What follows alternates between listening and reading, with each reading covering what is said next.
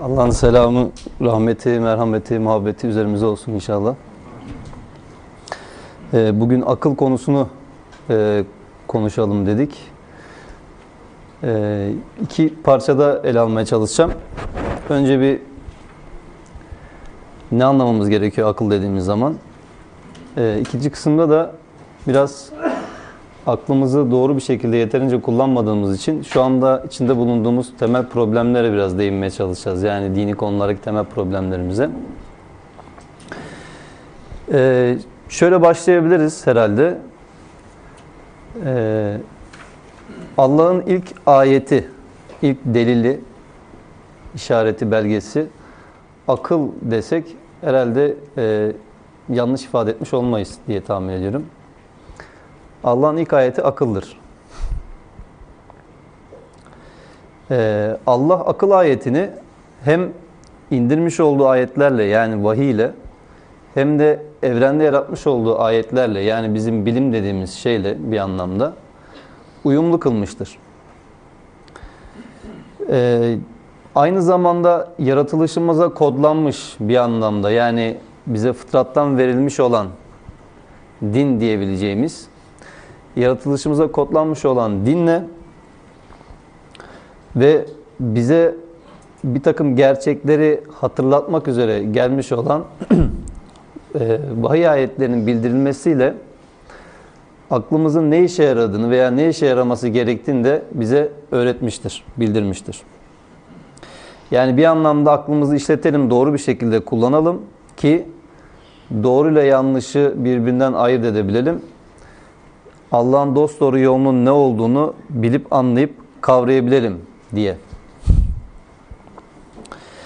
Aklımızı kullanmadan e, hem evren ayetlerini hem de vahiy ayetlerini anlamamız mümkün değil.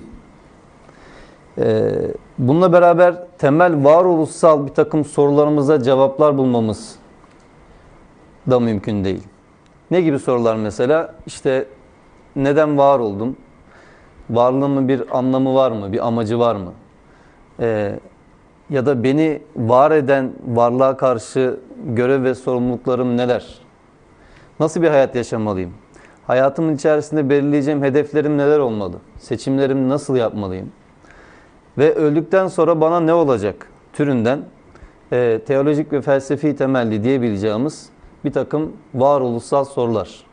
Bunlar da bunları da anlayıp kavramak için hem vahiyden hareketle hem de Allah'ın bizde yaratmış olduğu akıl melekesinden hareketle bir sonuca ulaşmamız mümkün. Allah'ın akıl ayetini inkar eden biri ya da dikkate almayan ya da gerektiği kadar önemsemeyen biri e, doğrusu Allah'ın indirdiği ve evrende yarattığı ayetleri gereğince kavrayamayacağı gibi hikmetlerini de anlayamaz. Allah'ın insana akıl melekesini vermesi boş yere değil şüphesiz. Ve bunu kullanmadığımız zaman ne hale geleceğimizi de bize bildirmesiyle ve özellikle kitabında bu kadar üzerinde durmasıyla, vurguda bulunmasıyla aslında önemine dikkat çekmiş oluyor. Allah insana akıl melekesini vermiş, e, onu gerektiği gibi kullanmazsak ne hale geleceğimizi göstermiş ama dikkat ederseniz aklımızı kullanıp kullanmamayı bizim inisiyatifimize bırakmış. Yani aklımızı kullanırsak ne olacağını, kullanmazsak ne olacağını söylemiş. Böyle bir e, yetiyle bizi donatmış ama kullanıp kullanmamayı insanın iradesine bırakmış.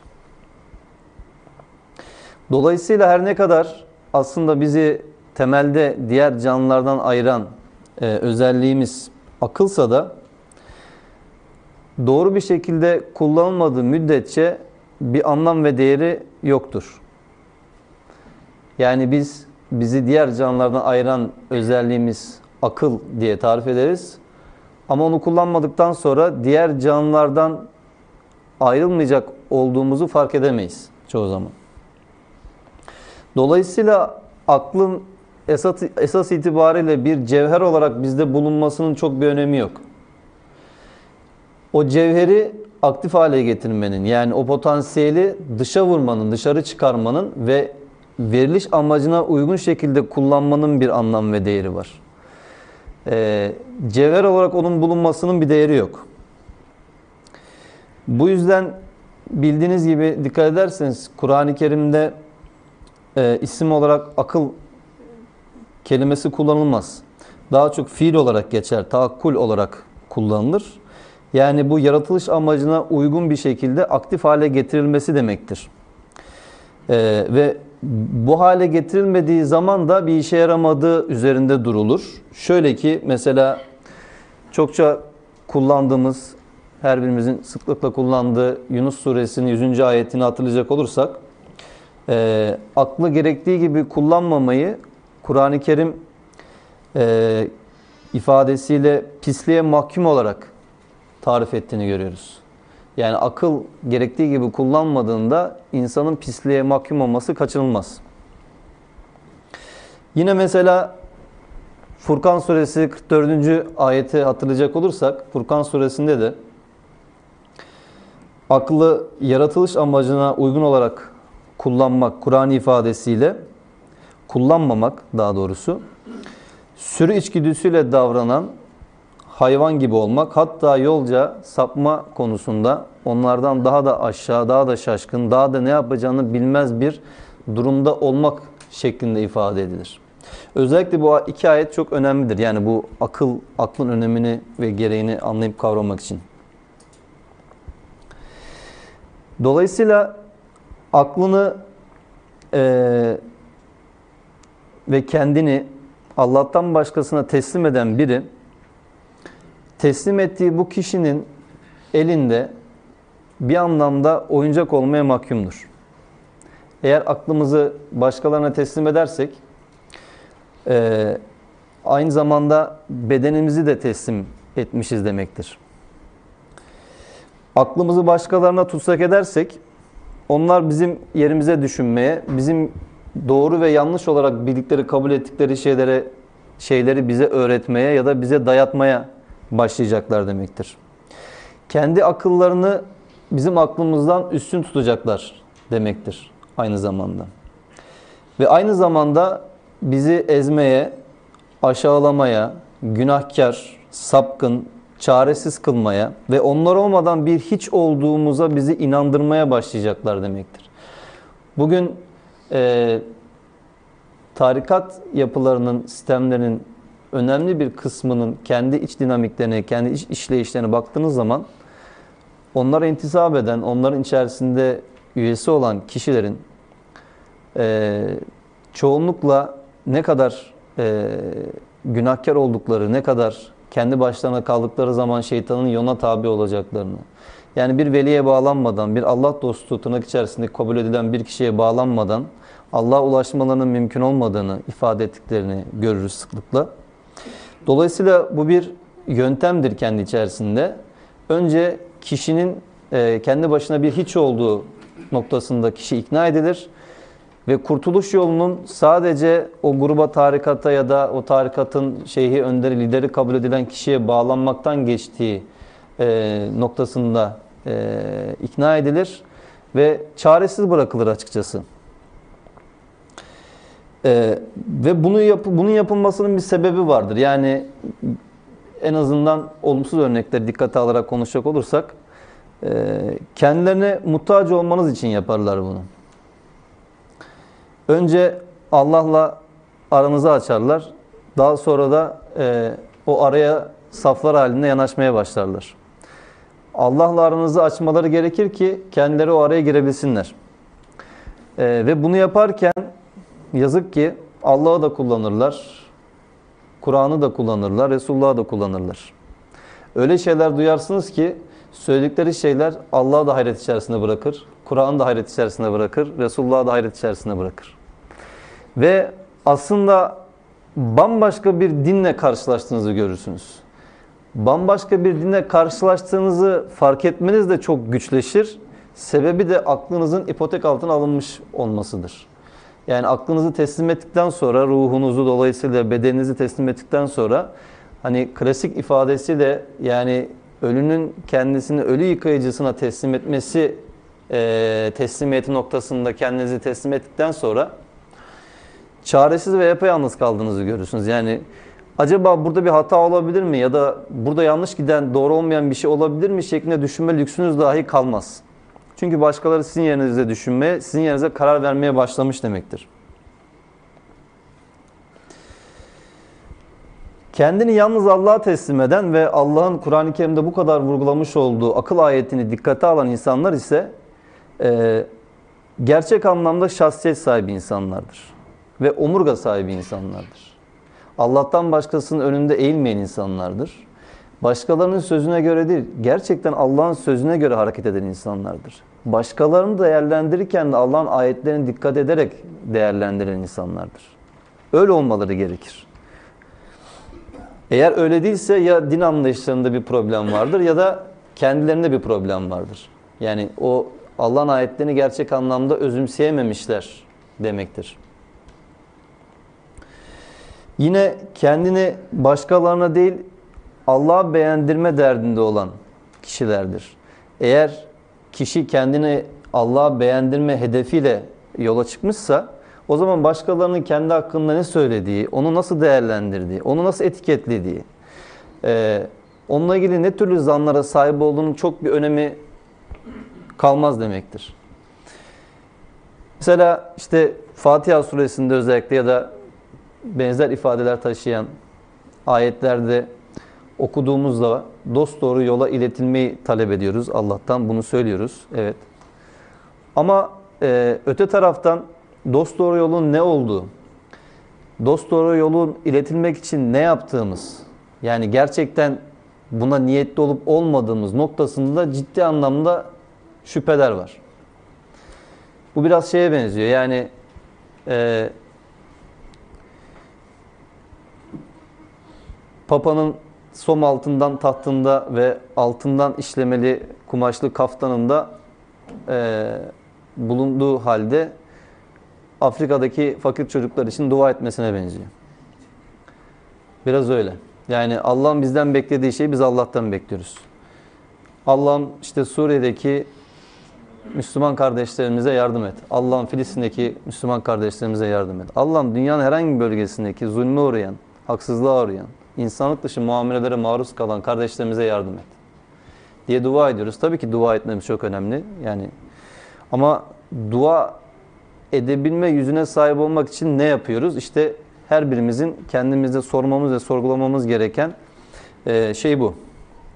Yani emek harcıyor muyuz? Doğru yola iletilmek için emek harcıyor muyuz? Doğru yola iletilmek için sıkıntı çekiyor muyuz? Mesela şüphelere düşüyor muyuz? Yani çelişkilere düşüyor muyuz? Yoksa genel yaygın olan şeyi kabul etmek kolayımıza mı geliyor? Etrafımızdaki insanların bizi sürekli böyle övmesi, sürekli bizden e, iyi şeylerle bahsetmesini tercih ediyoruz. Yoksa gerektiğinde annemizi babamızı bile gerektiğinde en sevdiklerimizi bile karşımıza alabilecek şekilde hakikatin yanında durabiliyor muyuz? İşte en başta belki kendi içimizde e, sormamız, sorgulamamız gereken şeyler. Eleştiri uğrama korkusu gerçekten çok yaygın bir şey. Bunu yani çoğu zaman hayatımızın e, belirli dönemlerinde mutlaka görüyoruz. İnsanlar tarafından çeşitli etiketlerle etiketlenmekten çekiniyoruz. Ee, Allah'ın etiketinin değil de insanların etiketinin önemli olduğunu düşünüyoruz bir anlamda. Ve ona göre hareket etmeye başlıyoruz. Yani biraz kalıbına göre şekil alıyoruz. Biraz ortamına göre konuşuyoruz. Her gittiğimiz yerde o gittiğimiz kişilerin genel e, dini anlayışına ya da hayat anlayışına uygun şekilde böyle yorumlar yapmaya çalışıyoruz falan. E, kabaca ifadesiyle böyle biraz kaypakça bir e, durumla karşı karşıya kalıyoruz çoğu zaman. Halbuki işte az önce ifade ettiğimiz gibi yani yalnız Allah'a teslim olan bir Müslümanın gerçekten e, hakikat olarak inandığı bir şey. Yani Allah'ın ayetlerine dayandığında e, çekinmesi gereken bir şey yok. Hakikati ifade etmesinden korkmasını gerektirecek bir şey yok. E, çünkü bugün bizi eleştiren ya da bizimle ilgili haksız ifadeler kullanan insanlara hesap vermeyeceğiz ahirette. Yani o insanlarla beraber Allah'a hesap vereceğiz ve eğer ki kaygımız Allah'ın huzurunda mahcup olmamak, utanmamaksa o zaman hakikatin yanında yer almaktan başka bir çaremiz olmadığını da bilmemiz e, gerekiyor. E, Kur'an-ı Kerim bize dikkat ederseniz bilenlerle bilmeyenlerin bir olmayacağını Ve ancak gerçek anlamda aklın, aklın işletenlerin bu gerçeği düşünüp kavrayabileceğini bildiriyor. Nerede? Zümer suresi 9. ayette. Yine Fatır suresinin 28. ayetini hatırlayacak olursak orada da Kur'an-ı Kerim bize kulları içinde ancak alimler yani bilenler gerektiği gibi Allah'tan korkup gerektiği gibi ona derin bir saygı içerisinde olurlar diyor.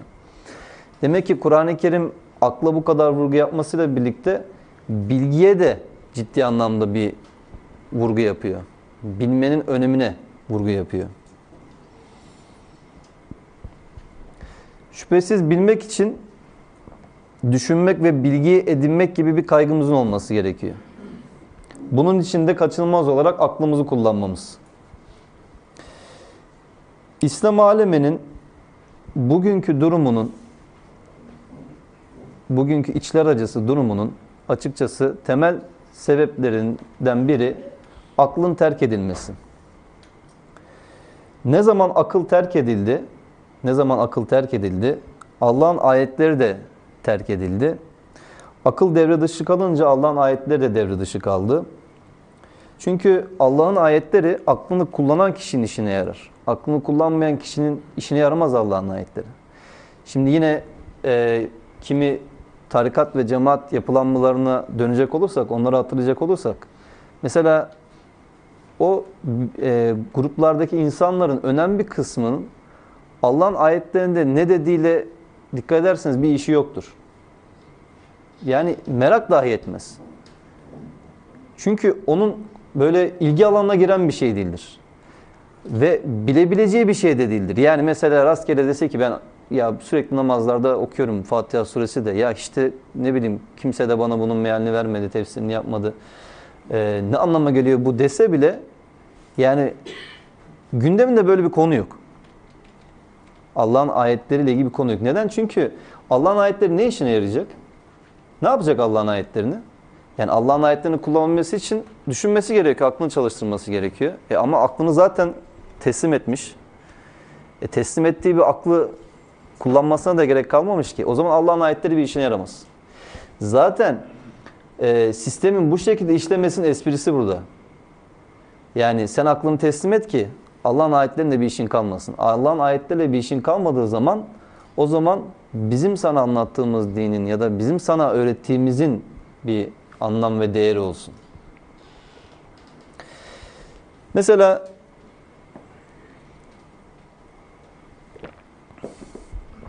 bugün Müslümanlar olarak neden bilimde, düşünce öğretmede bu kadar geri olduğumuzu düşünelim.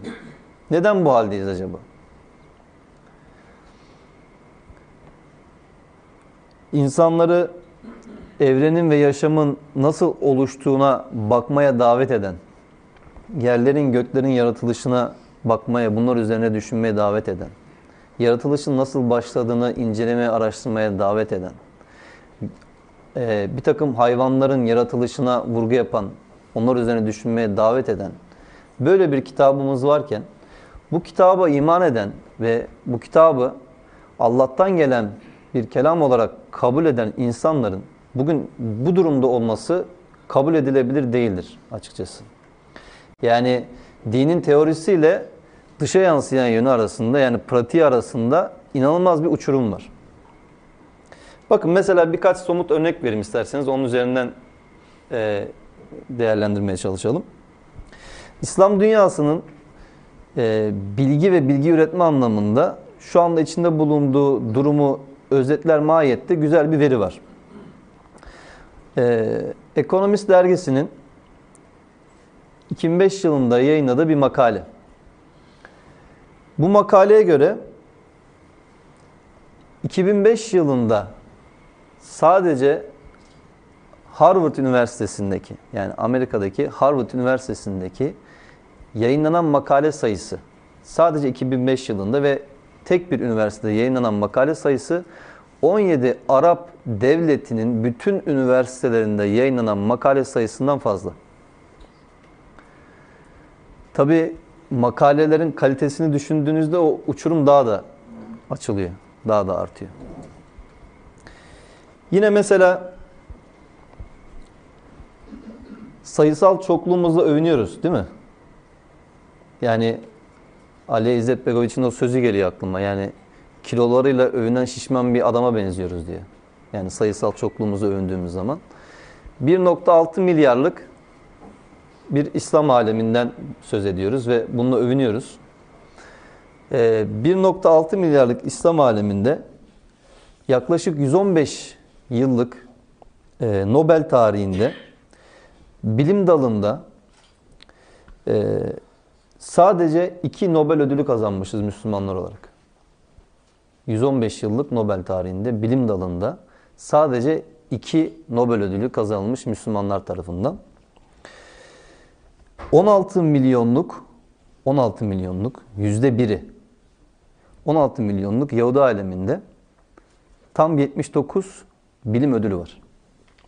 Şimdi Nobel ödülü önemlidir, değildir tartışılabilir. Yani istediğiniz kadar hani yani onun ne önemi var diyebiliriz. Ama neticede dünyada, dünya çapında e, önemsenen ve etkisi olan bir şey bilimsel anlamda.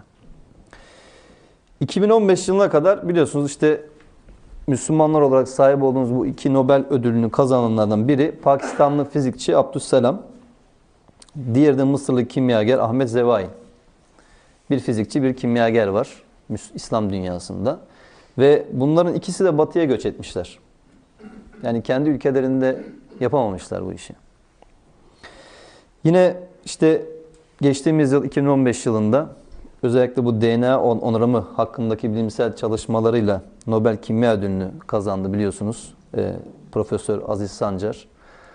E, ilk defa işte ülkemiz topraklarında yetişmiş bir insan e, ve Müslüman aynı zamanda bu ödüle layık görüldü ve bundan mutluluk duyduk. Ama bu kadar. Evet, o da Amerika'da.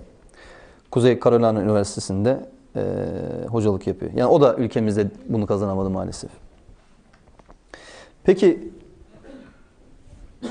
insanları düşünce ve bilim üretmeye yani bilim yapmayı bu kadar teşvik eden, aklı kullanmaya bu kadar vurgu yapan ki ben e, Kitab-ı Mukaddes'i de birkaç kez okumuş biri olarak bunu çok açıkça söyleyebilirim.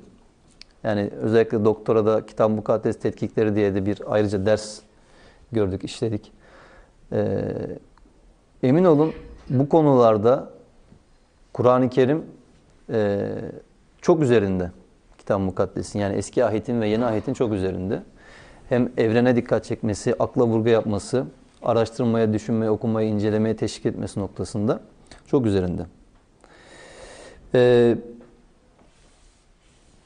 böyle bir kitabımız varken Müslümanların bugün uğraştıkları şeylere baktığımızda, nelerle uğraşıyorlar diye baktığımızda, neden bu halde olduğumuzu anlamak zor değil aslında.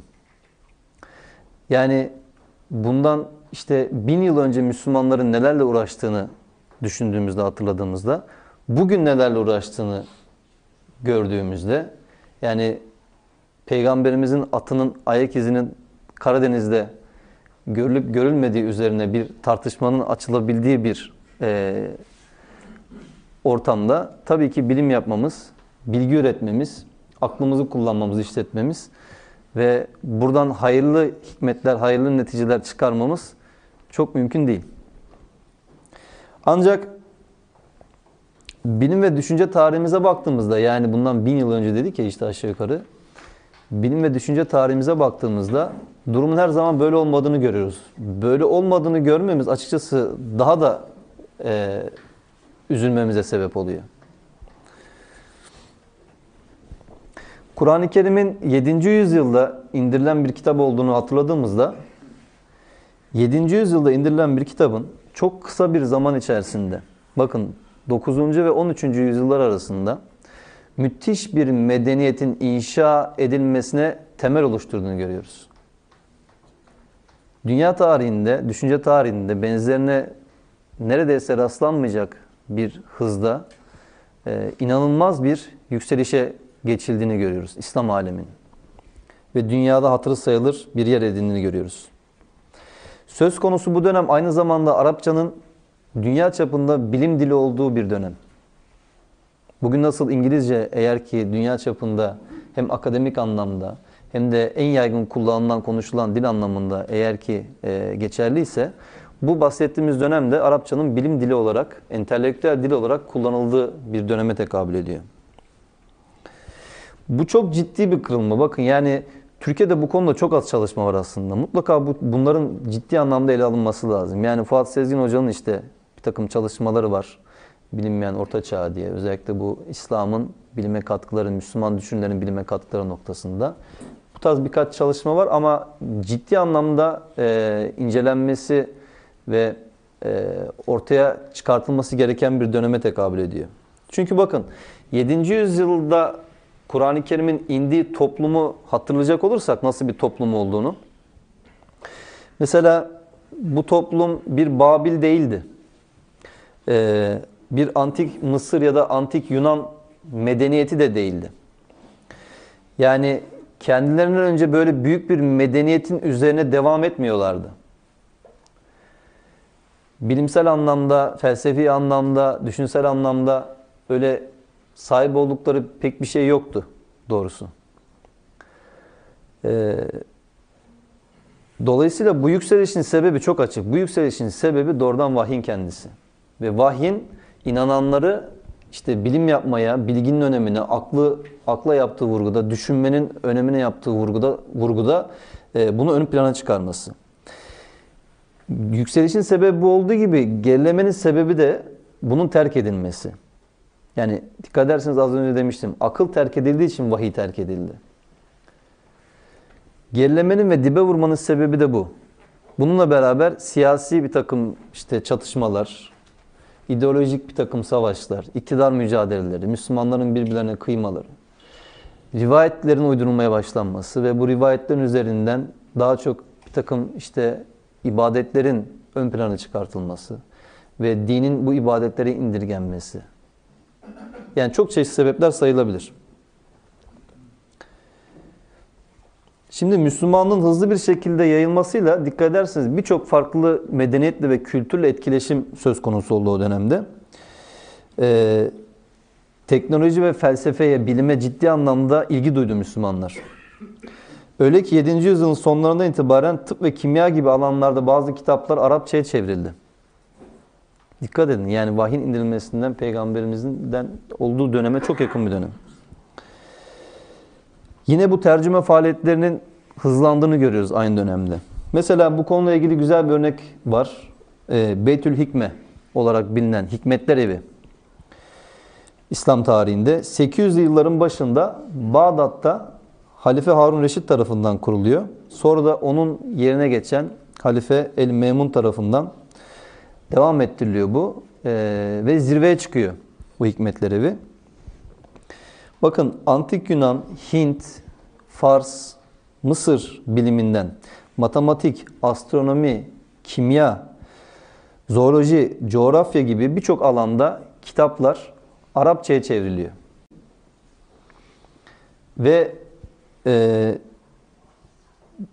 bir takım antik Yunan filozoflarının da, meşhur filozofların da kitapları Arapçaya çevriliyor. Burada çok dikkat edilmesi gereken önemli bir nokta var. O da şu, bu kişilerin inançlarının ne olduğuna bakılmaya dikkat edersiniz. Yani Müslümanlar mı, diller mi, neye inanıyorlar, ineği mi tapıyorlar, güneşe mi tapıyorlar? Ya da bir takım antik Mısır tanrılarına mı tapıyorlar? Bunlara bakılmıyor. Bilginin önemine bakılıyor. Yani ben o bilgiden alıp ne yapabilirim ona bakılıyor. Mesela anlatılana göre e, burada birçok farklı dil konuşan e, tercümanın çalıştırıldığı bu Beytül Hikme'de ve çevirdikleri kitapların ağırlığınca onlara altın verildiği Abbas halifeleri tarafından ifade ediliyor. Ya bu çok müthiş bir vizyon, çok büyük bir vizyon. Yine mesela Halife Memun'un özellikle astronomi başta olmak üzere birçok bilim alanına bizzat kendisinin vakıf olduğu ile ilgili e, izler işaretler var. Onun astronomiye olan ilgisinden dolayı ilk defa Bağdat'ta daha sonra da Şam'da e, bir tepenin üzerine bir gözlem evi kurduruyor. Bilindiği kadarıyla bilim tarihinde kurulan ilk gözlem evi bu. Ve bu işte Müslüman bir e, yönetici tarafından gerçekleştiriliyor. Mesela bilim tarihçisi Whitefield vardır. Onun bu konuda verdiği bir örnek var. Diyor ki Halife Harun Reşit'in yerine geçen oğlu Meymun'la ilgili. Meymun bir gece rüyasında aksakallı bir adam görüyor. Daha sonradan onunla e, felsefe ve siyaset tartışmaya başlıyor rüyasında. Sonradan fark ediyor ki bu adam Aristo. Yani Aristo ile felsefe ve siyaset tartışıyor. Şimdi bugün günümüzde muhtemelen rüyasında Aristo'yu gören ya da Aristo ile felsefe tartışacak bir yönetici ya da bir Müslüman yoktur. Ee, ama İslam felsefesi dediğimiz şeyin dikkat ederseniz kaynağı doğrudan Antik Yunan felsefesidir. Yani Antik Yunan felsefesinin İslamileştirilmesidir. Bu da ciddi anlamda bir hız kazandırmıştır İslam düşüncesine. Yani onların İslam'a uygun olmayan taraflarının bir kenara bırakılarak yöntemlerinin, metotlarının edinilmesi ve bunun İslam'ın müdafaa edilmesinde kullanılması söz konusu. Tabi Müslümanlar o dönemde sadece tercümeyle sınırlı kalmıyorlar. Bilime ilgi tercümeyle başlamıyor. Aksine bilime ilgi neticesinde tercümenin önem kazandığını görüyoruz. Yani bilgiye bir açlık var. Bilgiye bir açlık var. Ve dikkat ederseniz bu dönemlerde esasında siyasi de bir e, kaotik ortam var. Yani çok da huzurlu, rahat böyle bir ortam da yok. Buna rağmen yine bu işin bu boyutu ihmal edilmemeye çalışılıyor. Ciddi anlamda bilgiye bir açlık var. Nerede bir e, faydalı olabilecek türden bir bilgi söz konusuysa açıkçası e, oradaki bilim insanları çağrılıyor. Mesela Abbas saraylarında entelektüel seviyesi yüksek bir takım e, bilimsel felsefi tartışmalar yapılıyor ve e, bunlar kaleme alınıyorlar ya da işte e, o kişilerin kitapları tercüme ediliyor. Astronomi, optik, tıp alanlarında çalışmalar yapan birçok Müslüman hala da günümüzde dünya çapında e, yeri olan, saygınlığı olan kişiler bunları görüyoruz. Mesela bir takım e, gezegenlerin ya da aydaki bir takım kraterlerin isimlerinin Müslüman alimlerden geldiğini görüyoruz. Müslüman alimlerin isimleri verilmiş onlara. Bilime yapmış oldukları katkılardan dolayı. Mesela astronomide Harezmi örneğini verebiliriz. Optikte Heysem gibi Müslüman bilim insanları tarafından o dönemin en büyük eserlerinden olan mesela Batlamyus ve Galen gibi yani 2. ve 3. yüzyıl e, eserlerinin eleştirildiğini, onların hatalarının düzeltildiğini ve ciddi anlamda bilime katkıda bulunulduğunu görüyoruz. Mesela burada yine konumuzla alakalı olarak bir örnek e, verebiliriz. O da şu. Heysem'le ilgili 17. yüzyıla ait bir resim var. Batılılara ait e, bu resimde bir yanda İbni Heysem yer alıyor, öbür yanda da Galilo. Ve Heysem'in altında akıl yazıyor, Galileo'nun altında duyular yazıyor. Yani 17. yüzyıl batısında, batıda aklı temsil eden kişi Müslüman bir alim. Yani o döneme kadar hala bu şekilde kabul ediliyor. Ama maalesef işte daha sonradan az önce bahsettiğimiz ya da vaktimiz e, müsait olmadığı için bahsedemeyeceğimiz birçok sebepten dolayı bu duruma geliyoruz. Mesela Heysem'e kadar nasıl gördüğümüzü bilmiyorduk. Yani gözümüzden çıkan ışınlarla gördüğümüzü zannediyorduk. Işığın cisimden gözümüze geldiğini ilk defa mesela ortaya koyanlardan bir tanesi Eysem'dir. Yine tıpta mesela kan dolaşımı gibi birçok şey buluş Müslümanlara aittir. Ameliyatlarda halen daha günümüzde kullanılan birçok cerrahi aleti mesela Müslümanlar geliştirmiştir. Bu söz konusu dönemde, bahsettiğim dönemde.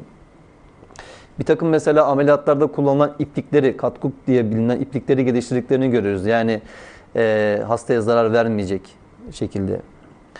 Yine mesela sadece e, pozitif bilimlerde, doğa bilimlerinde değil mesela sosyal bilimlerde de ciddi anlamda Müslümanların etkisi olduğunu görüyoruz. Mesela İbn Haldun buna bir örnek. Yani e, birçok batılı tarafından sosyolojinin kurucusu, babası olarak kabul edildiğini görüyoruz İbn Haldun'un. Bu konuda mesela çok çarpıcı birkaç örnek var. İsterseniz onları da vereyim olayın boyutunun anlaşılması için. Yani birçok Müslüman erkek alim var o dönemde ama e, kadınlardan örnek verelim özellikle ki olayın ne boyutta olduğunu anlayabilelim diye.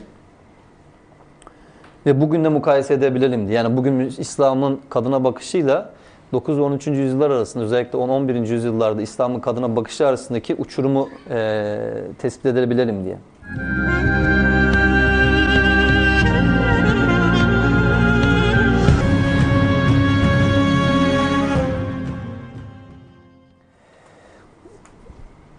İslam bilim tarihinde mesela pek çok Müslüman e, kadın alim olduğunu görüyoruz. Örneğin Müslüman kadın entelektüel Fatıma el-Fihri 9. yüzyıl bakın dikkat edin 9. yüzyıl.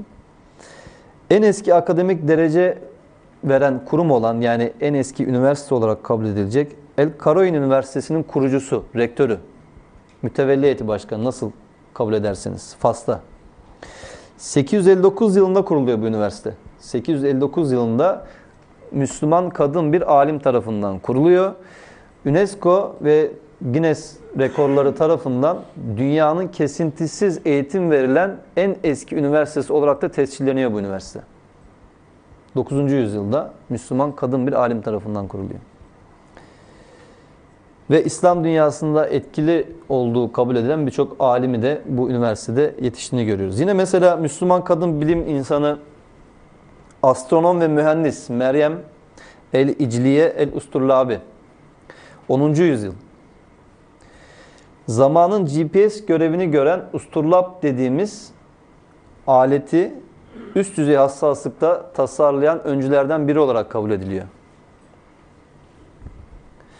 Usturlap dediğimiz alet gök cisimlerinin konumlarının belirlenmesinden, kıblenin tespitine, namaz vakitlerinin belirlenmesinden, bulunan yerin konumunun belirlenmesine kadar o dönemde kullanılan ve geliştiren öncülerinden birinin e, Meryem el-İcli Usturlabi olan e, tarafından geliştirilen bir alet. Bakın dikkat ederseniz Batı dünyasında 19. yüzyıla kadar kadınlar üniversitelerde iş dahi bulamıyorlardı. Burada verdiğimiz örnekte 9. 10. yüzyıllardan bahsediyoruz ve bir üniversite kuran kadın alimden bahsediyoruz. Yani peygamberimizin Allah'ın kendisine vermiş olduğu vahiden hareketle kadınlara tanımış olduğu hakların ben onu şöyle e, düşünüyorum. Şöyle bir şey kullanıyorum. Diyorum ki yani Allah selamet versin. Bizimkiler Allah'a çok rahmetli bulmuşlar. Fazla merhametli bulmuşlar. Ee, yani Allah'ın indirdiği bu dinle gidersek işimiz zor. Bu kadınlardan çekeceğimiz var demişler. İyisi mi biz yine biz Arap Bedevi cahiliye toplumundaki kadına bakışı peygamberimiz üzerinden yine İslam'a sokalım da yani uğraşmayalım demişler.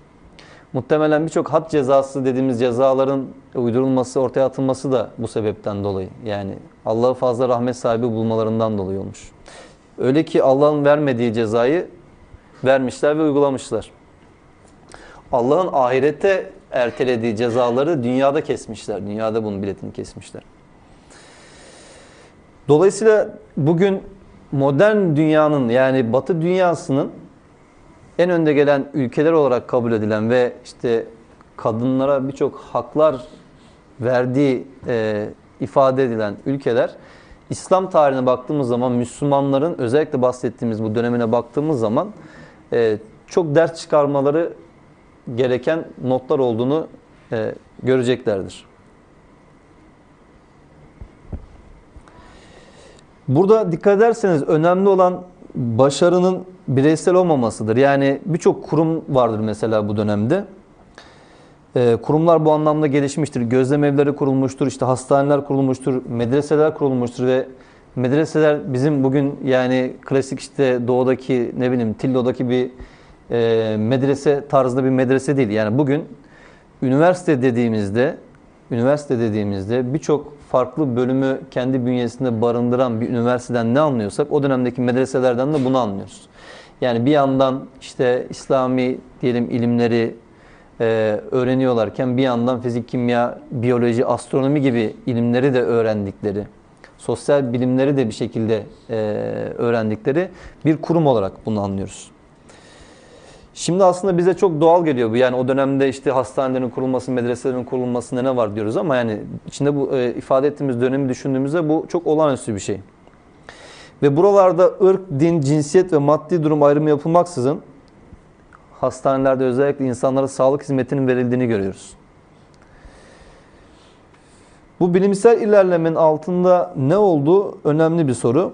Yani ne olmuştur da dünyanın en geri toplumlarından biri olan Araplar kısa bir sürede dünyanın ileri, en ileri toplumları haline gel, toplumu haline gelmişlerdir. Dünyanın güneşi uzaklığıyla, kan dolaşımıyla ilgilenir olmuşlardır. Ee, bunun cevabını bulmak için aslında o dönemdeki eserlerde dikkat çekilen birkaç ayetten örnek vermemiz yerinde olacak burada. Mesela Fusilet suresinin 53. ayetini hatırlayacak olursak biz ayetlerimizi, delillerimizi hem evrenin uçsuz bucaksız ufuklarında yani afak dediğimiz hem de kendi nefislerinde enfüs onlara göstereceğiz diyor Kur'an-ı Kerim. Yine mesela Ali İmran suresi 190 ve 191. ayetlerde dikkat ederseniz göklerin ve yerin yaratılışında, gece ile gündüzün birbiri ardında gelişinde, aklını ve gönlünü işletenler için birçok deliller, ibretler, işaretler olduğu söyleniyor. İnananların da bunlardan hareketle Allah'a tesbih ettikleri, yücelttikleri ifade ediliyor. Yine mesela Ankebut suresinin 20. ayetinde yeryüzüne dağılın da yaratılışın nasıl başladığına bir bakın, onu inceleyin diye ifade ediliyor. Yine Mülk suresinin ilk ayetleri 3 ve 4. ayetler dikkat ederseniz buna örnek. Yani e, yedi göğün eşsiz bir uyum içerisinde yaratıldığı, orada bir çatlaklık, bir bozukluk olmadığını ifade ettiğini görüyoruz Mülk suresinde. E, bu arada mesela özellikle bu ayetler yani Mülk suresinin 3. ve 4. ayeti az önce Müslüman bir fizikçiden bahsetmiştim Nobel ödülü alan Abdüsselam. Abdüsselam'ın 1979 yılında Nobel ödülü alırken Nobel ödülünü aldığı esnada okuduğu ayetlerdir bunlar. Bu ayetleri okuyor. Ee, küçüklüğünden itibaren Kur'an-ı Kerim öğrenmeye başladığını, Kur'an-ı Kerim'e karşı bir hayranlık duyduğunu ve Kur'an-ı Kerim'deki evren ayetlerinin onu bilime yönelttiğini, bilim adamı olmasında, fizikçi olmasında ve bilimsel araştırmalarını yaparken edindiği motivasyonda, şevkte bu ayetlerin etkisi olduğunu söylüyor. Bu çok müthiş bir şeydir bakın. Yine Araf suresi 185. ayet Allah'ın yarattığı şeylere bakmazlar mı diyor göklerin ve yerin egemenliğine. Yani bu konuda birçok ayet örnek verilebilir ve bu ayetler o dönemin kitaplarında da sıklıkla kullanılan ayetlerdir. Dolayısıyla esasen bu tür ayetlerin olması sebebi şu. Şimdi Kur'an-ı Kerim dediğimiz gibi 7. yüzyılda inmiş bir kitap ama son kitap olması sebebiyle kıyamete kadar da geçerli kılınmış bir kitap. Bugün modern dünyanın kendine bilgi kaynağı olarak, bilgi edinme yolu olarak esas aldığı şey nedir diye sorsanız karşınıza çıkacak en öncelikli cevap bilimdir. Bilim dediğimiz şey eğer ki Allah'ın yaratmış olduğu evrenin incelenmesi ve o evren üzerine tefekkür edilmesi ise, o evrenin ayetleri üzerine düşünülmesi ise o zaman Allah'ın indirdiği ayetlerle evrende yarattığı ayetler ve hem indirdiği ayetleri hem de evrende yarattığı ayetleri anlamak üzere bizde yaratmış olduğu akıl arasında bir çatışma olmaması gerekir. Eğer bunlar arasında bir çatışma varsa ya bizim aklımızı kullanmamızda bir sorun vardır ya evreni tefekkür etmemizde, anlamamızda bir sorun vardır ya da Allah'ın indirmiş olduğu ayetleri anlamamızda bir sorun vardır. Muhtemelen muhtemelen kıyamete kadar da önemli bir kesimin kendine esas alacağı, dikkate alacağı şey bilim ve teknoloji olacak. Dolayısıyla öyle bir din olmalı ki bu, öyle bir din olmalı ki ve öyle bir mucize olmalı ki her dönemin ötesinde, her dönemin önünde bulunmalı ve Allah'ın evren ayetleriyle çatışmamalı. İnsanın aklıyla çatışmamalı. Ancak böyle bir din kıyamete kadar insanlara hitap edebilir. Ancak böyle bir din insanları tatmin edebilir. Siz istediğiniz kadar Kur'an'ı Allah indirdi, Allah koruyor deyin insanlara. İnsanlar bunu ciddiye almıyorlar. Almamakta da haklılar. Sizin onlara delil sunmanız lazım. Bak Kur'an-ı Kerim'de şu ayet. Bilimde de şöyle bir karşılığı olması söz konusu. Gördüğün gibi iddia edildiği gibi ya da düşünüldüğü gibi burada bir çatışma söz konusu değil. Evreni Allah yarattıysa Allah'ın yarattığı evrenle niye çatısın Allah'ın ayetleri? Bugün emin olun 16-21 yaş arasındaki gençlerin önemli bir kısmı ateizm ve deizme kayıyorlar. Siz istediğiniz kadar onlara gerçek İslam bu dil, bu görünen İslam gerçek İslam dil deyin. Dolayısıyla modern problemleri, modern çözümler üretmek, Allah'ın bu türden ayetlerini de dikkate almak ve özellikle bilimi, felsefeyi kendine esas alan genç arkadaşlarla konuşurken, onlara bir şeyler anlatırken bu gerçekleri de fark etmek durumundayız. Yani inanırsan inan, inanmazsan da sen bilirsin deme lüksümüz yok kimseye. Çünkü inananların tamamı da eğer ki Allah'a, kitabına ve Resulullah'a inanmışsa bir anlamda yeryüzünde Allah'ın temsilcisi olduğu bilinciyle hareket etmek durumundadır. Allah'ın ayetlerine göre hareket etmek durumundadır. Hakikati haykırmak, hakikati ifade etmek durumundadır. Yani ben kendimden mesulüm, kendimden sorumluyum, bir başkası ne yapıyor deme lüksümüz yok. Bu kadar ayet var Kur'an-ı Kerim'de hakkı tavsiye etmek için, e, iyiliğe, salih amellere yönlendirmek, kötü amellerden uzak tutmak için. Tabi bu türden akla ve e, düşünme yönelik ayetler o dönem Müslümanları doğayı ve kendi e, bedenlerini anlama etmiştir. Örneğin Razi astronominin Allah'ı anlamada bir araç olduğunu söyler. Yine batılı birçok bilim insanı mesela Galileo, Newton, Kopernik, Kepler bunlar çok dindar insanlardır. Ve bunlar bilimsel faaliyetlerinde Allah'ın evrende yaratmış olduğu sanatı daha iyi anlamak üzere bilimsel faaliyetlerini gerçekleştirdiklerini ifade ederler. Dolayısıyla bilim yapmak, felsefeyle uğraşmak, gerçek bilim ve gerçek felsefe insanın kalbini gerçek anlamda Allah'a ve dine yaklaştıracak şeylerdir. Buna rağmen dikkat ederseniz bugün günümüzde çeşitli e, grupların ya da e, çeşitli cemaatlere önderlik eden, sözcülük eden kişilerin bilime karşı, felsefeye karşı çok ön yargılı olduklarını e, görebiliyoruz. Bugün mesela Avrupa Nükleer Araştırmalar Merkezi var CERN biliyorsunuz. Burada yapılan araştırmalarla ilgili yani boş ver onları, onlar boş şeyler, neyle uğraşıyorlar orada falan diyen bir zihniyet var. Hani siz namazınızı kılın, ibadetinizi yapın. Hocalar ne anlatıyorsa onları dinleyin, onları yapın diyen bir zihniyet var. Ve maalesef Müslümanların ciddi bir kesimi de buna kulak veriyor. Halbuki bir Müslümanın bilim yapması, felsefe yapması, e, Allah'ın ayetlerinin, hikmetlerini daha iyi kavramak üzere faaliyette bulunması, ibadetlerini yapmasına engel olmadığı gibi aksine ibadetlerini yaparken onu o ibadetleri daha aşkla, şevkle yapmasının vesilesidir. Yani kalbinin gerçek anlamda tatmin olmasının bir vesilesidir. Ee, bu kısmı bu şekilde bitirmiş olalım. Fazla da uzatmak da istemiyorum. Ee, bu ikinci kısımda da biraz bunun etkilerini biraz şey yapalım. Yani e, dini boyutundaki yansımalarını.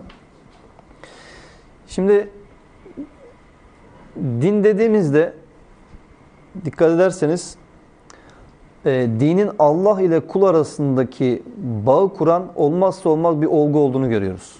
Allah ve kul arasındaki bağı kuran.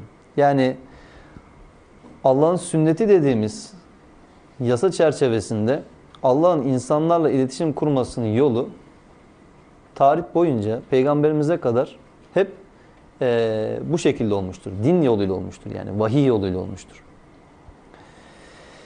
Ve insanın manevi anlamda beslenmesini, hayatı anlamlandırmasını sağlayan olmazsa olmaz bir gerekliliktir din. Din hayatı zorlaştırmak için değil, aksine kolaylaştırmak için gelmiştir. Din yeryüzünde barışı, kardeşliği pekiştirmek, huzur ve iyiliği yüceltmek, hak, hukuk ve adaleti dimdik ayakta tutmak içindir. Kulun en başta Rabbine, daha sonra da Rabbinin yarattıklarına karşı olan görev ve sorumluluklarını anlaması içindir. Ve bunları en güzel şekilde yerine getirmesi içindir din. Kısacası neden var olduğunu, varlığının bir amacı olup olmadığını ya da öldükten sonra kendisine ne olduğunu anlaması içindir.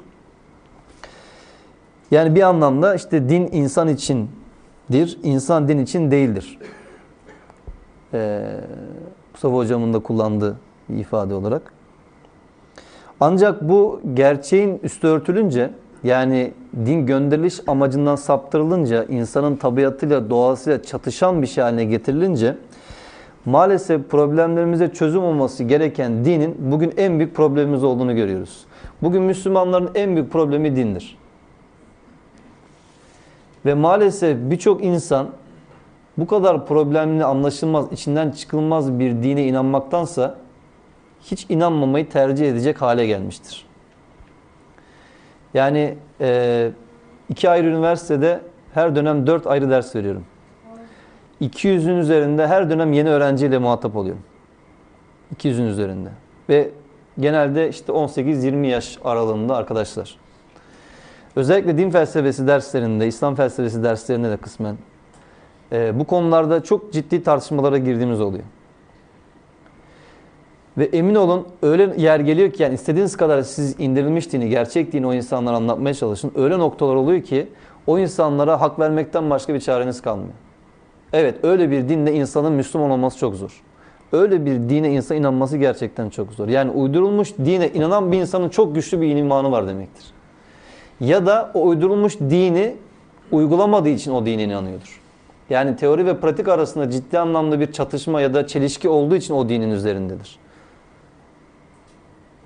Dolayısıyla biz bugün insanlara hakkı ve hakikati ifade etmek istiyorsak, bu gerçekleri anlatmak istiyorsak, onların da içinde bulunduğu durumu anlayarak, idrak ederek anlatmaktan başka bir çaremiz olmadığını da bilmemiz gerekiyor.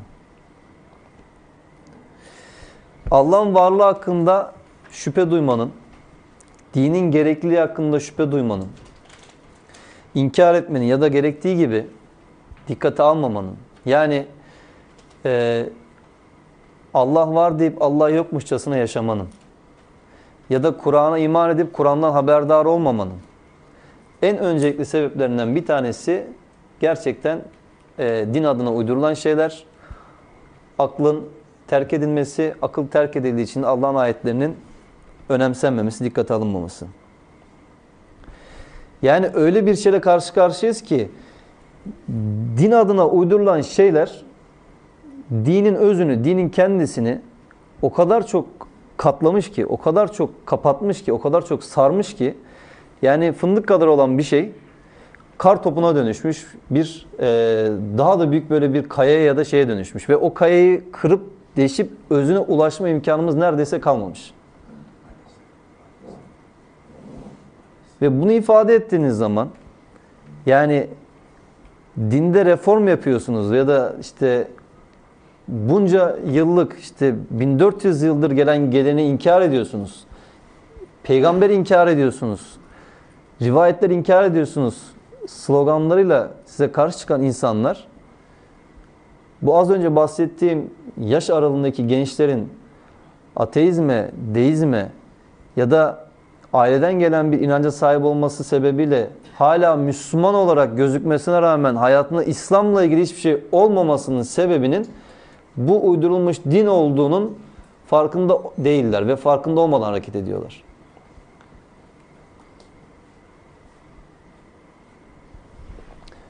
Allah dini insan aklına ve yaratılışına uygun olarak gönderir, gönderir. Din gerçekten çok sade ve basit bir şeydir.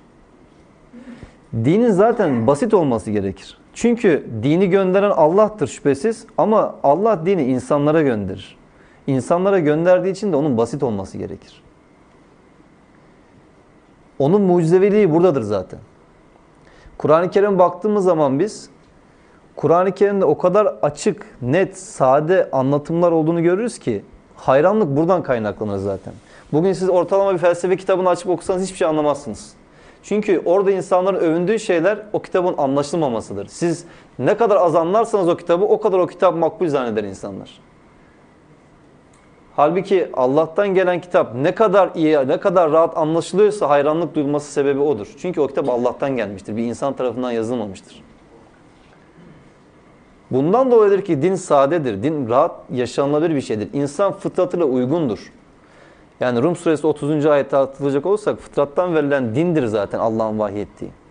Ama o yüzden uzaklaştırıldığı zaman, tabiatı doğası bozulduğu zaman az önce ifade etmeye çalıştığım gibi maalesef hayatımızın en büyük problemi, en büyük sorunu haline getirilmiştir din. Biz bu sorunlarla uğraşırken Allah'la bağımız koparılmıştır. Biz bu sorunlarla uğraşırken ibadetlerimizin içtenliğinden uzaklaşmışızdır. Biz bu sorunlarla uğraşırken, bu problemlerle uğraşırken insanlara fayda verilebilecek veya güzel örnek olabilecek bir model olmaktan uzaklaşmışızdır. Tabi dikkat ederseniz daha önceki kitaplı dinlerde de yani ehli kitap olarak ifade edebileceğimiz Yahudilik ve Hristiyanlıkta da aynı problemler söz konusudur. Dinlerin e, ciddi anlamda tahrif edildiği, Allah'ın ayetlerinin kaydırıldığı, kelimelerin yapılarının bozulduğu, Allah'ın söylemediği bir şeyi Allah'ın söylemiş gibi zannedelim diye ağızların eğilip büküldüğü bir din anlayışı. Ve maalesef doğası orijinali bozulmuş bir din anlayışı. Yahudilik ve Hristiyanlık. Peki Kur'an-ı Kerim'de acaba İsrailoğullarının en fazla bahsi geçen kavim olması, Hz. Musa'nın da en fazla bahsedilen peygamber olmasının hiçbir hikmeti yok mu? Yani biz bugün İsrailoğullarının yaptığı hataları Kur'an-ı Kerim'de okuduğumuz zaman İsrailoğullarını bak neler yapmışlar deyip kınamaktan başka bir şey yapıyor muyuz? Allah bunları bize tarih bilgisi olarak vermiyor. Allah bunları bizi e, bu konularda bilgi sahibi olalım, entelektüel seviyemiz yükselsin diye vermiyor. Allah bu bilgileri bize aynı hataları yapmayalım diye veriyor. Ama biz aynı hataları o kaynaklardan da beslenerek, pekiştirerek maalesef yapmışız. Ve bugün bunları eleştirdiğinizde, bugün bunları söylediğinizde sizi din dışı e, ilan edip her türlü etiketi yapıştırabiliyorlar maalesef. Yani şunu düşünebiliyor musunuz? Bugün Kur'an-ı Kerim'i anlatmakta en fazla zorlandığımız insanlar Müslümanlar. Yani Müslümanları biz gidip İncil ya da Tevrat'ı anlatmaya çalışmıyoruz. Yani Müslümanları gidip Aristo'nun e, fizik kitabını, metafizik kitabını anlatmaya çalışmıyoruz. Yani Müslümanlara Kur'an-ı Kerim'i anlatmakta zorlanıyoruz bugün. Ve bundan dolayı yadırganıyoruz. Yani Müslümanlara Kur'an-ı Kerim'den bahsettiğimiz için yadırganıyoruz. Peki neden bahsedecektik Müslümanlara? Yani Allah'ın kitabından bahsetmeyip neden bahsedecektik Müslümanlara?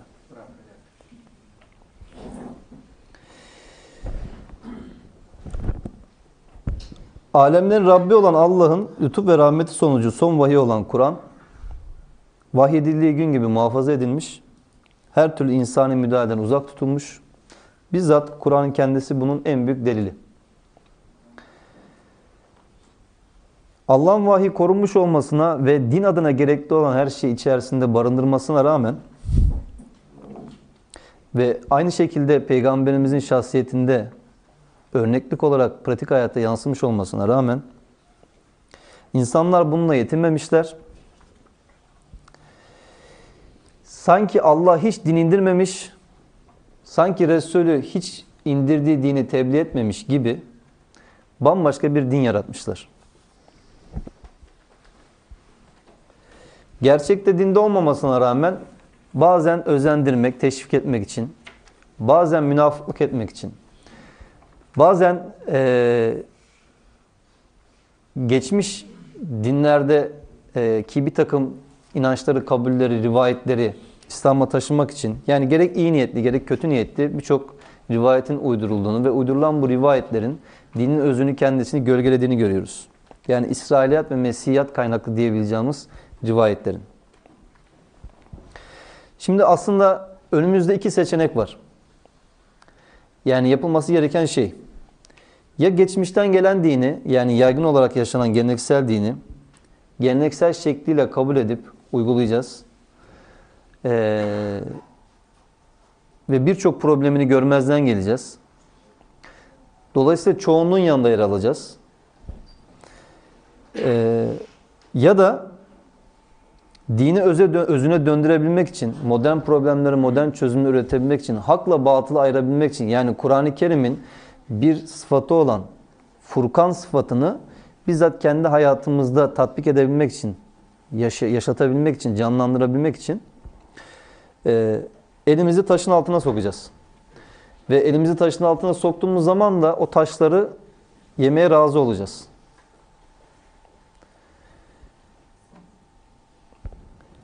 Açıkçası şu anda yaygın olarak yaşanan dinin kimseyi memnun etmesi mümkün değil. Ee, İkbal'in sözü geliyor aklıma. Yani özetle şöyle bir şey söylüyor. Diyor ki yani biz eğer bugün e, İslam adına bir şey yapmak istiyorsak ya da Müslüman olmayanlar İslam'ı anlatmak istiyorsak ilk başta İslam'ı bizim temsil etmediğimizi söylemekten başlamak durumundayız. İslam'ı biz temsil etmiyoruz. Yani bize bakarak İslam'ı değerlendirmeyin dememiz lazım. Çünkü bugün modern dünyada, batı dünyasında ortalama zekaya sahip olan bir insan Müslümanlığın, İslam'ın dışarıdan görünen şekliyle Müslüman olması ya da İslam'ı akla ve yaratılışa uygun bir din olarak, yaşanabilir bir din olarak kabul etmesi mümkün değil. Ha, kabul etseler ne olur, etmeseler ne olur? O tartışılabilir, yorumlanabilir herkesin kişisel dünyasında. Ama İslam'ın bu olmadığı da e, kesin.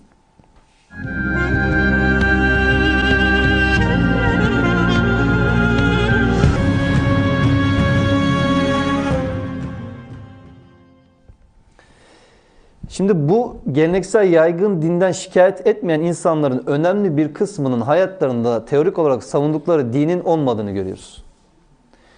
Şimdi burada vaktimiz müsait değil tabii ama benim e, Allah nasip ederse yakın bir zaman içerisinde inşallah birkaç hafta içerisinde çıkacak yeni bir çalışmam var. İsmini de Hucurat Suresi 16. ayetten esinlenerek Allah'a öğretilen din olarak koydum. E, burada kütüb-i site kaynaklarını ciddi anlamda baştan sona elimden geldiği kadar tarayıp bütün bu rivayetleri çıkardım. Bunların Kur'an-ı Kerim'le kendi aralarında akılla, mantıkla, yaratılışla e, çelişkilerini ve problemlerini ortaya koymaya çalıştım. O dinin yani rivayet temelli dinin ne kadar yaşanılamaz, ne kadar kabul edilemez olduğunu emin olun bir kez daha gördüm bunu araştırırken. Ve hatta şunu dedim kendime, samimi olarak söylemem gerekirse, ya biz gerçekten az eleştiriyormuşuz. Biz gerçekten insaflı eleştiriyormuşuz. Yani karşı tarafın bizi eleştirdiğinin çok çok altında biz eleştiriyormuşuz. İnanılmaz bir malzeme var. İnanılmaz bir malzeme var.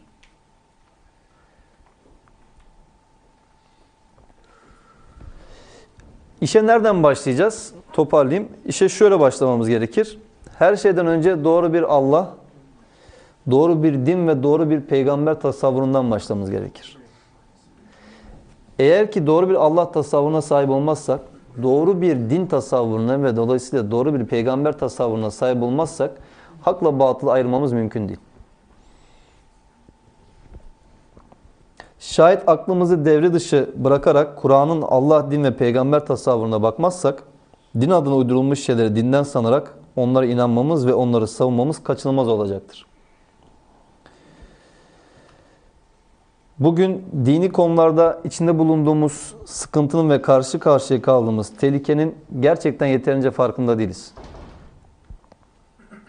Geleneksel din anlatımı yapan hocaların önemli bir kısmı maalesef anlattıkları şeylerin nerelere varacağını, onları dinleyen gençlerin buradan nasıl sonuçlar çıkartacaklarını ve bunların gerçekten akıl ve tabiatla uyuşmayan şeyler olduklarının farkında değiller. Onlar rivayetlerde var, kaynaklarda var düşüncesiyle, inancıyla dümdüz e, anlatıyorlar, savuruyorlar bunların sözleri. Ve maalesef e, özellikle gençler söylediklerinin ne kadar dinin kendisinde olduğunu, orijinalinde olduğunu ya da ne kadar tarih içerisinde oluşturmuş rivayetlere dayandığını ayırt edemedikleri için ciddi anlamda dinden uzaklaşıyorlar. Şimdi şöyle bir örnek vereyim. Biraz daha somut olması için.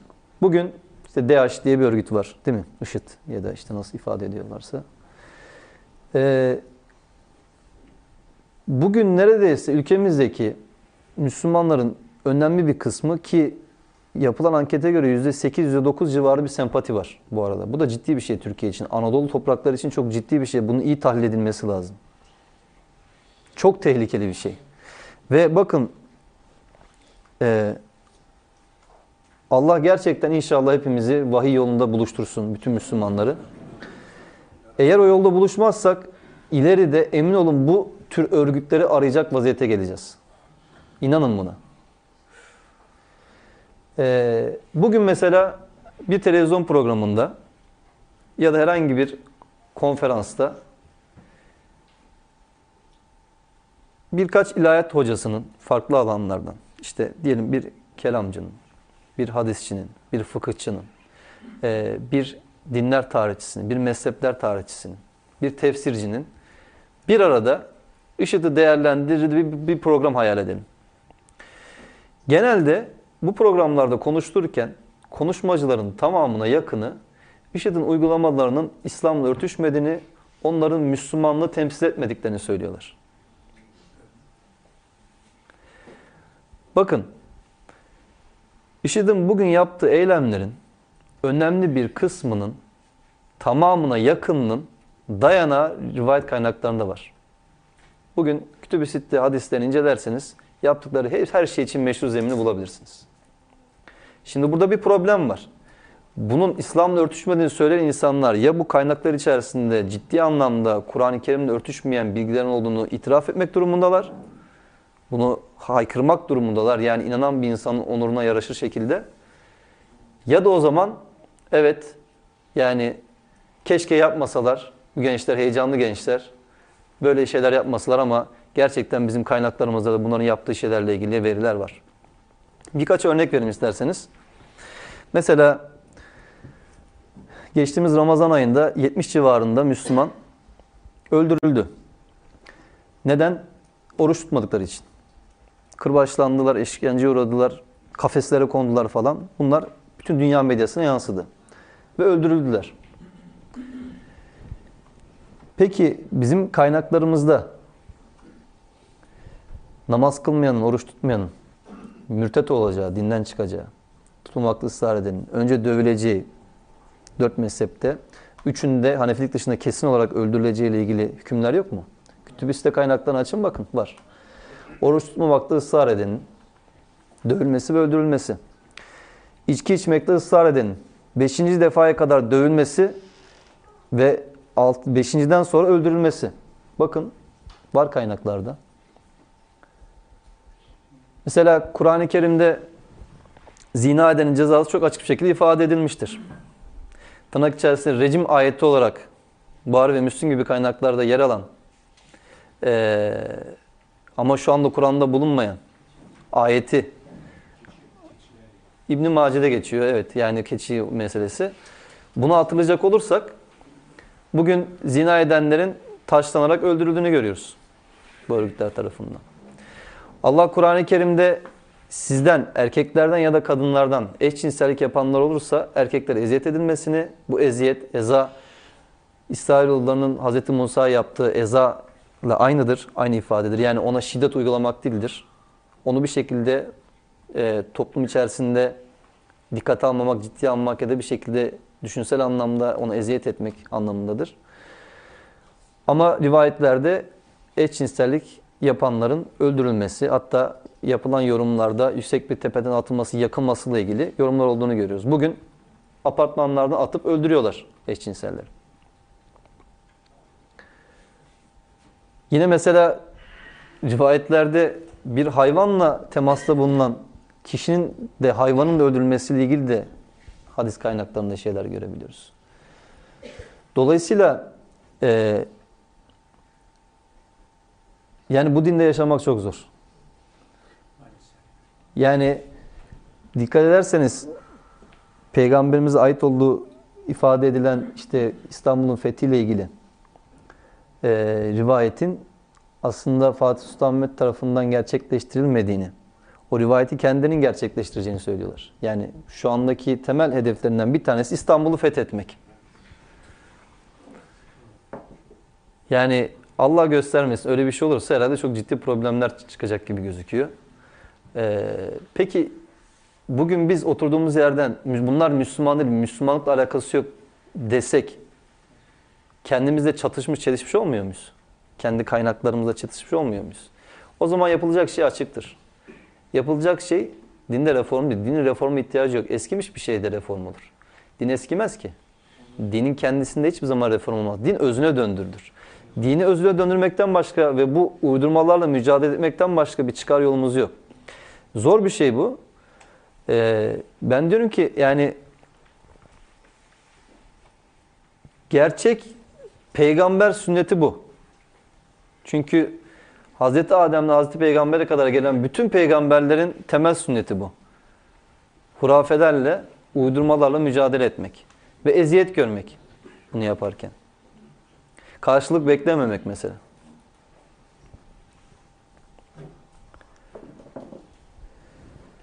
Şimdi din adına bu uydurmalardan bahsettiğinizde dikkat ederseniz hemen geçmişteki alimler ya da geçmişteki bir takım kitaplar referans olarak getiriliyor.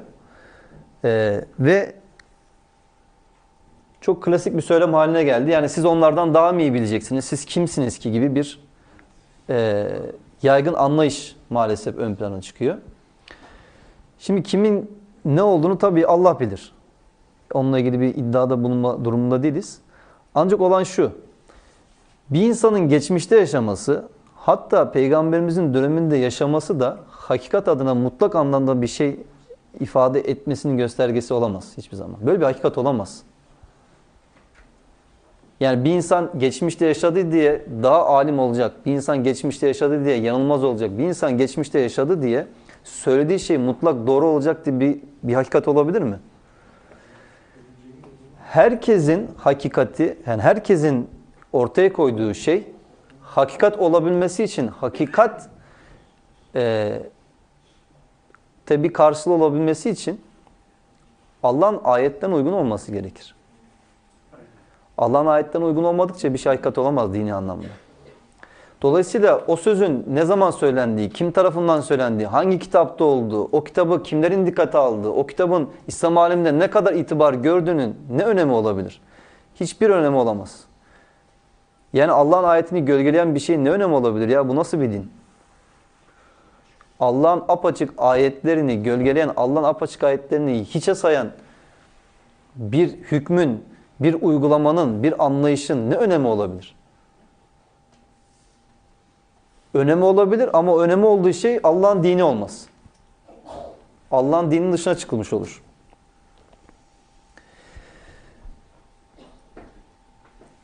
Şimdi dinde peygamberimiz dışında hiç kimsenin e, dini anlamda bir otoritesi olması söz konusu değil. Allah'ın ayetleri ve Allah'ın ayetleri en iyi anlayıp en iyi şekilde anlayıp kavrayabilmesi için peygamberimiz vermiş olduğu bilgelik yani hikmet sayesinde peygamberimiz kendi bulunduğu dönemde eğer ki din dışı bir takım uygulamalar ya da söylemler varsa bunları düzeltebilecek bir durumdaydı. Bu o dönemdeki insanlar için bir şans. Evet. Bu doğru. Ama biz Kur'an-ı Kerim'e baktığımız zaman görüyoruz daha peygamberimiz hayattayken münafıklık baş gösteriyor zaten. Daha peygamberimiz hayattayken Müslümanları fitneye düşürmeye çalışanlar var. Daha peygamberimiz hayattayken Kur'an vahyi daha devam ediyorken İslam içerisinde nifaklar oluşturmaya çalışanlar var. Ve hatta tutup bir mescit kuruyorlar. Mescid Adırar. Tövbe suresine bakın. Ve hayırdan iyilikten başka bir şey istemiyoruz diye de yemin ediyorlar. Ama amaçlarını Allah bildiriyor peygamberimize. Peygamberimiz daha hayattayken bu fitneyi, fesadı, nifa ortaya çıkarmaya çalışanlar acaba peygamberimiz vefat ettikten sonra neler yapabilirler? Onu bir hayal etmeye çalışalım. Ki yapmışlardır. Yani biz şimdi dört halife dönemini tartışmayı dahi açamıyorsunuz. Ya o kadar kaotik bir dönem ki Müslümanların hakim olduğu bir dönemde dört halifenin üçü şehit ediliyor. Devlet başkanı ve Müslümanlar hakim. Kim yapıyor bunları? Ne olsa tarihte haricilerin üstüne atıyorlar. Şimdi haricileri de el sünnet kaynaklarını öğreniyorsun zaten. Çok takva sahibi, çok ibadete düşkün insanlar. Ama ne olsa tabi bilemiyoruz mümkün değil bilmemiz. Yani kim neyi ne zaman ne şekilde yaptı ama ne olsa haricilerin üzerine atılıyor. Yani bu halifeleri, devlet başkanlarını, Müslümanların emir kabul ettiği kişileri kim öldürdü? Bu fitne fesatlı kimler çıkardı? Kimler bu ayrılığı çıkardı ve kimler ondan sonra Allah'ın indirdiği dinin dışında bir din tahsis etmek ve bir hakimiyet, hükümdarlık tahsis etmek için faaliyetlerde bulundu. Yani biz bununla yüzleşmeden, bu gerçekleri hayatımızın içine taşımadan, dini gündemimize almadan bir adım yol kat etmemiz mümkün değil. Oraya dönem, o dönemi dokunulmaz kılıyoruz, tartışılmaz kılıyoruz. Yani mutlaka vardır bir hikmeti diyoruz yaptılarsa mutlaka e, Allah'ın bir planı vardır deyip geçiyoruz.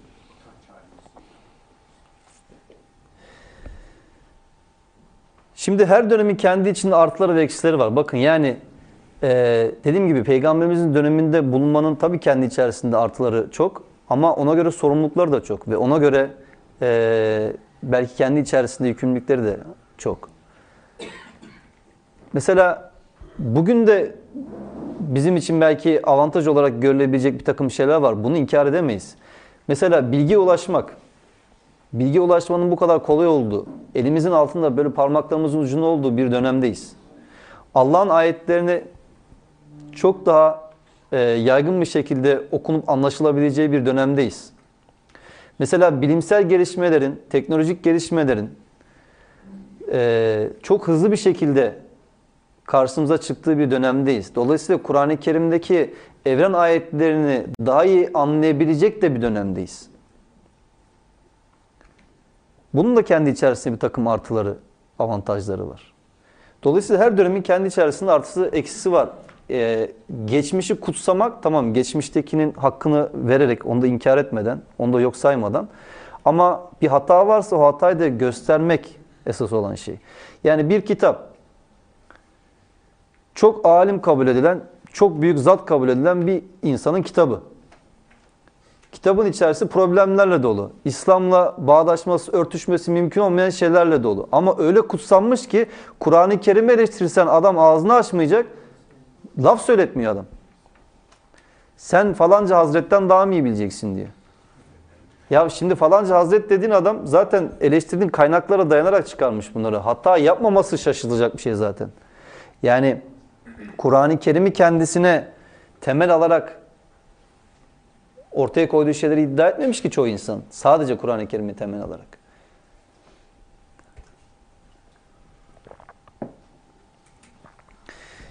Bugün ateistlerin dine yönelttikleri eleştirilerin tamamına yakını uydurulmuş din kaynaklıdır. Bugün Kur'an-ı Kerim'i esas alarak bir ateistin size yapabileceği hiçbir şey yok. Sizinle tartışabileceği bir konu da yok.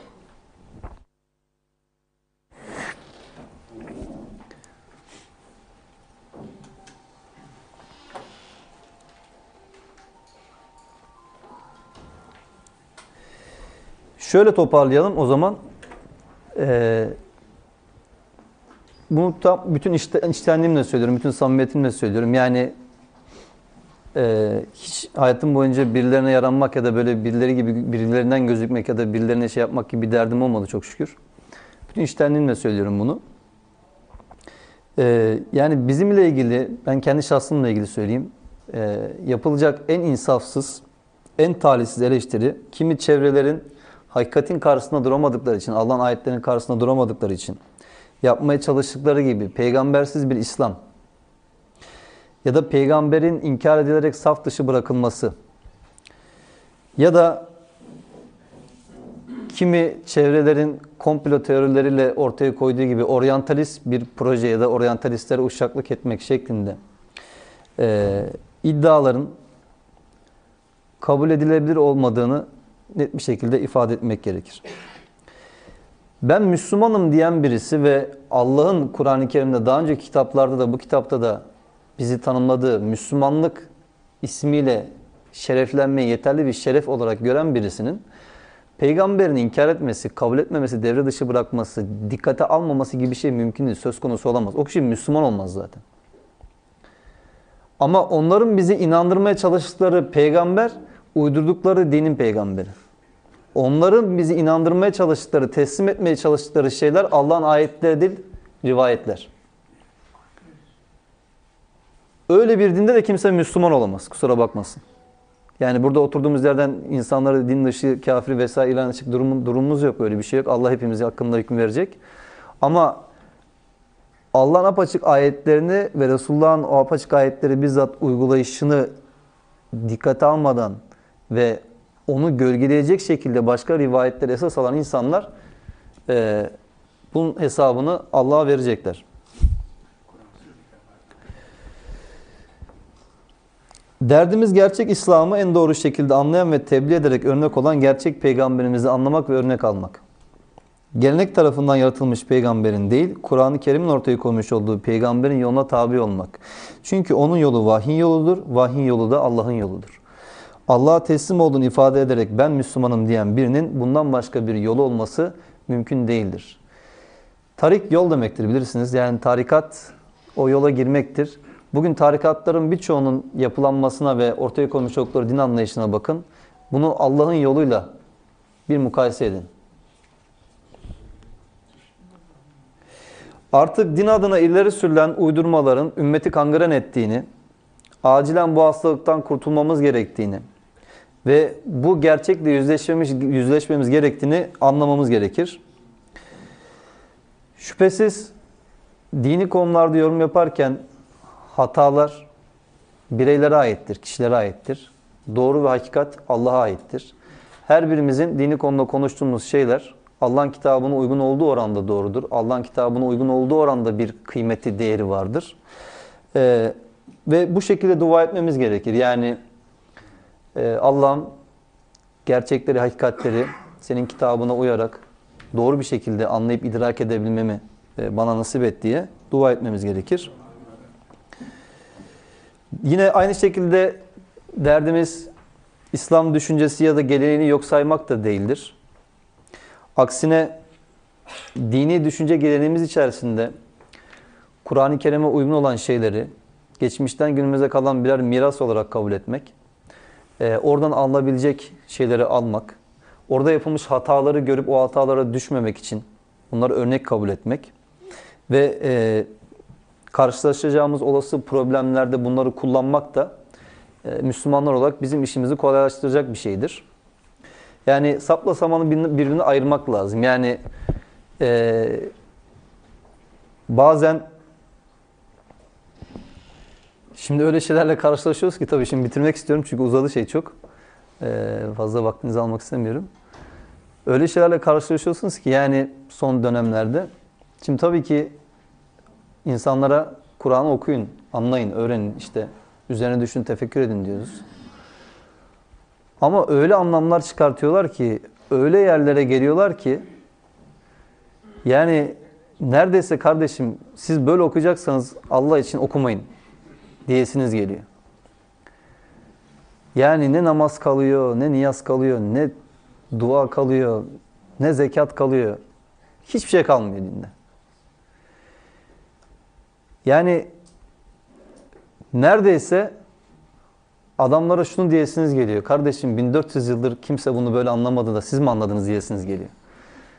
Yani neredeyse geleneksel e, anlayışın en sağlam savunma argümanı olarak kabul ettiği şeyi söyleyesiniz geliyor. Yani bu da ayrı bir tehlike, ayrı bir sıkıntı problem. Yani burada da işte ölçülü olmak önemli olan. Yani burada da ölçülü olmak. E, ayetlere takla attırmamak ayetleri anlamından saptırmamak, olmadık anlamlar vermeye çalışmamak, orijinal olmaya çalışmamak. Ya dinin kendisi, dinin kendisi orijinal zaten. Birey olarak bizim orijinal olmaya çalışmamıza gerek yok. Sivrilmeye çalışmamıza gerek yok. Allah ne diyorsa apaçık söylüyor zaten. Ona tabi ol tamam. Ee, Zümer suresi 18. ayeti hatırlayacak olursak onlar ki sözü dinlerler ve onun en güzeline uyarlar. İşte onlar Allah'ın kendisini doğru yola iletti kimselerdir. Onlar sağduyu sahipleridir. Ee, çok karamsar olmamak gerekir sonuç olarak. Yani evet çok karamsar bir tabloyla karşı karşıyayız gerçekten ama en azından inananlar olarak e, her zaman Allah'ın mutlaka bizi bu içinde bulunduğumuz durumdan çıkaracağını ümit etmemiz ve bunun için çalışıp çabalamamız gerekir. Yani bizim ömrümüz vefa eder mi? Biz görebilir miyiz? Çoluk çocuğumuz görer mi, görür mü? Tabii onu bilmiyoruz ama e, en azından Ali İmran suresinin 179. ayetini hatırladığımızda bu konuda ümitlenmemiz için bir sebep olduğunu e, düşünüyoruz. Şöyle diyor Rabbimiz, Allah inananları şu üzerinde bulunduğunuz halde bırakmayacaktır. Sonuçta pisi temizden ayıracaktır. İnşallah ümit edelim ki biz e, dini konuda gerçek anlamda bir hassasiyet taşıyalım ve insanlara anlattığımız şeylerde de onun vebalini taşıyacağımız ve bunun hesabını Allah'a vereceğimizi unutmayalım. Gerçek anlamda Allah'ın dinine tabi olmak, gerçek anlamda Kur'an-ı Kerim'in Resulullah'ın yoluna tabi olmak gibi bir derdimiz, kaygımız varsa doğru bir Allah, doğru bir din ve doğru bir peygamber tasavvuruna talip olmamız ve bunu anlayıp kavramamızdan başka bir çıkar yolumuz olmadığında anlamamız gerekir deyip ben sözlerimi tamamlayayım.